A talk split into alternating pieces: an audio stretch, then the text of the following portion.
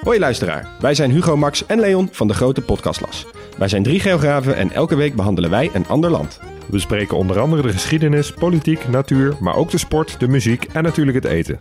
De nijlpaarden van Pablo Escobar, de vele bunkers van Albanië en het verschil tussen een sheik en een emir zijn zomaar wat voorbeelden die langskomen.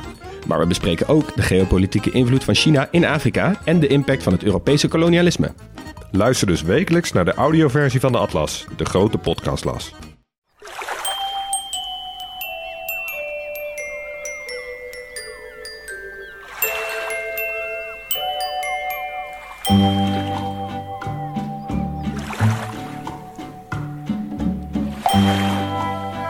Welkom bij aflevering 355 van Echt Gebeurd. De podcast waarin mensen hun eigen waargebeurde verhalen vertellen. Deze week een verhaal dat Julia Jansen afgelopen zondag bij ons vertelde.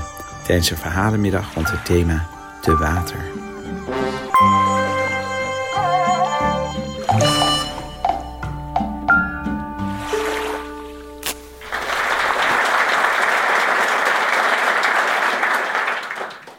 Ik een jaar of tien was, had ik een fascinatie voor de VOC, de Verenigde Oost-Indische Compagnie. Dat was een Nederlandse handelsorganisatie die vanaf het jaar 1602 naar Indië voer, nu Indonesië, om daar specerijen vandaan te halen. Nou, dat dit gepaard ging met ernstige vormen van uitbuiting en geweld, eh, daar was ik me als tienjarige niet zo van bewust. Ik was vooral geïnteresseerd in het leven aan boord en dan vooral de nare dingen, zoals scheurbuik, uh, de zagen die de chirurgijn gebruikte om ontstoken ledematen mee af te zagen, uh, of hoe er bijvoorbeeld uh, gekielhaald werd, of maden die van het eten afgeschept moesten worden. Het komt me eigenlijk niet vies genoeg. Ik ehm, ben niet de enige die rond die leeftijd zo'n misschien wel bijzondere fascinatie had. Want ik ken een uh, vriendin van mij die wist rond die leeftijd alles van martelpraktijken in de middeleeuwen. En een andere vriendin die kon rond die leeftijd de uh, plattegronden van concentratiekampen uittekenen. Mijn fascinatie was ontstaan door het lezen van het jeugdboek De Scheepsjongens van Bontekoe. En uh, nog steeds denk ik wel eens, uh, als ik mezelf erg stilig vind en dat eigenlijk niet nodig is, aan een zinnetje uit dat boek. Namelijk, weet je wat erg is? Als je een puist hebt en moet paardrijden, dat is pas erg. Toen ik uh, ook tien was, toen kreeg ik op de basisschool een opdracht om te beschrijven hoe mijn leven eruit zal zien als ik veertig was.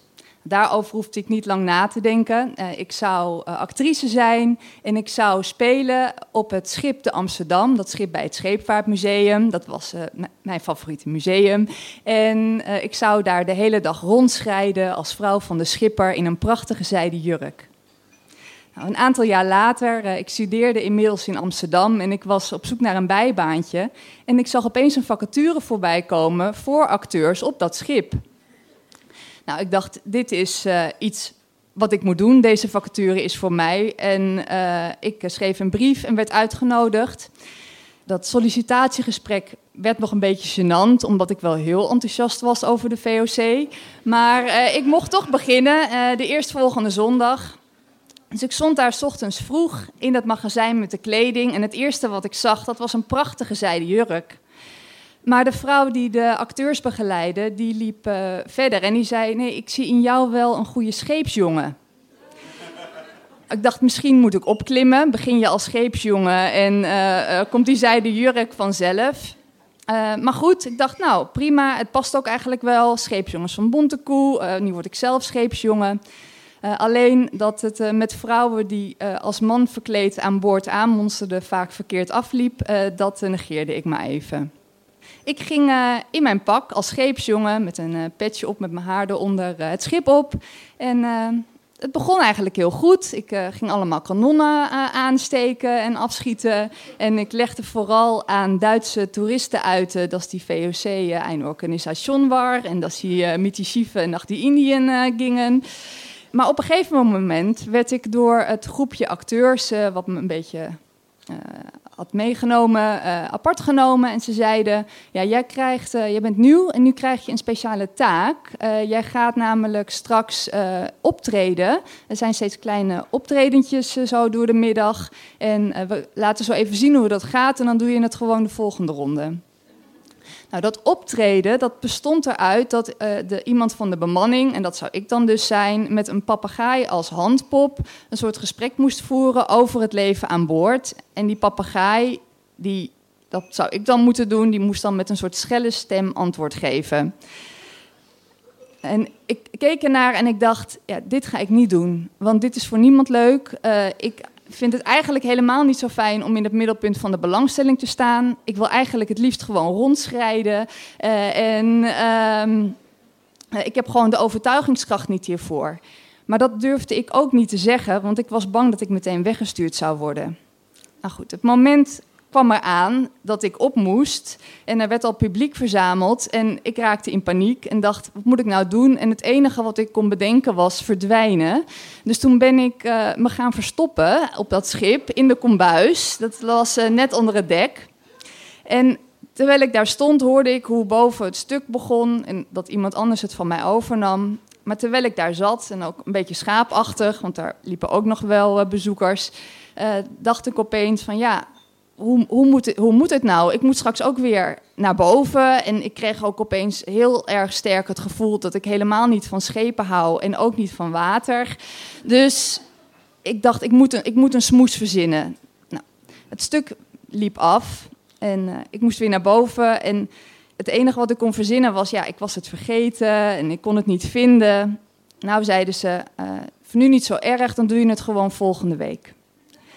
Mijn eerste dag op de Amsterdam was ook meteen mijn laatste, want ik heb me diezelfde week per mail afgemeld. Maar uh, elke keer, uh, inmiddels ben ik ook een aantal banen en studies verder. Maar elke keer als ik twijfel over hoe het nou moet met mijn werk en soms ook met mijn leven, kan ik altijd bedenken dat mijn kinderdroom om actrice te zijn op dat VOC-schip alles uitgekomen. Dank jullie wel. Dat was een verhaal van Julia Jansen. Julia is scenario-schrijver en docent Nederlands. Meer informatie over haar kun je vinden op de website juliajansen.nl. En meer informatie over Echt Gebeurd kun je vinden op onze website www.echtgebeurd.net. Bovendien kun je daar, net als Julia, als verteller jezelf opgeven wanneer je een mooi waargebeurd verhaal hebt. En voor je het weet, sta je bij de volgende verhalenmiddag bij ons op het podium. Het thema is op zondag 19 juni over de grens. De redactie van Echt Gebeurd bestaat uit Paulien Cornelissen, Maarten Westerveen, Bijke Aarts, Renette Kwakkerbos, Tom van Rooyen en mijzelf, Micha Wertheim. Productie Hanne Eibingen, zaaltechniek Tyrone Dierksen, podcast Gijsbert van der Wal. Volg ons op Instagram, Twitter of Facebook. Maar geef ons vooral een goede beoordeling in je podcast-app. Dat helpt nu iedereen opeens een podcast is begonnen. En wij een beetje dreigen te verdrinken in de zee van podcasts. Dit was aflevering 355. En dat het niet goed afloopt met vrouwen die als man verkleed aanmonsteren, kunt u maar beter vergeten.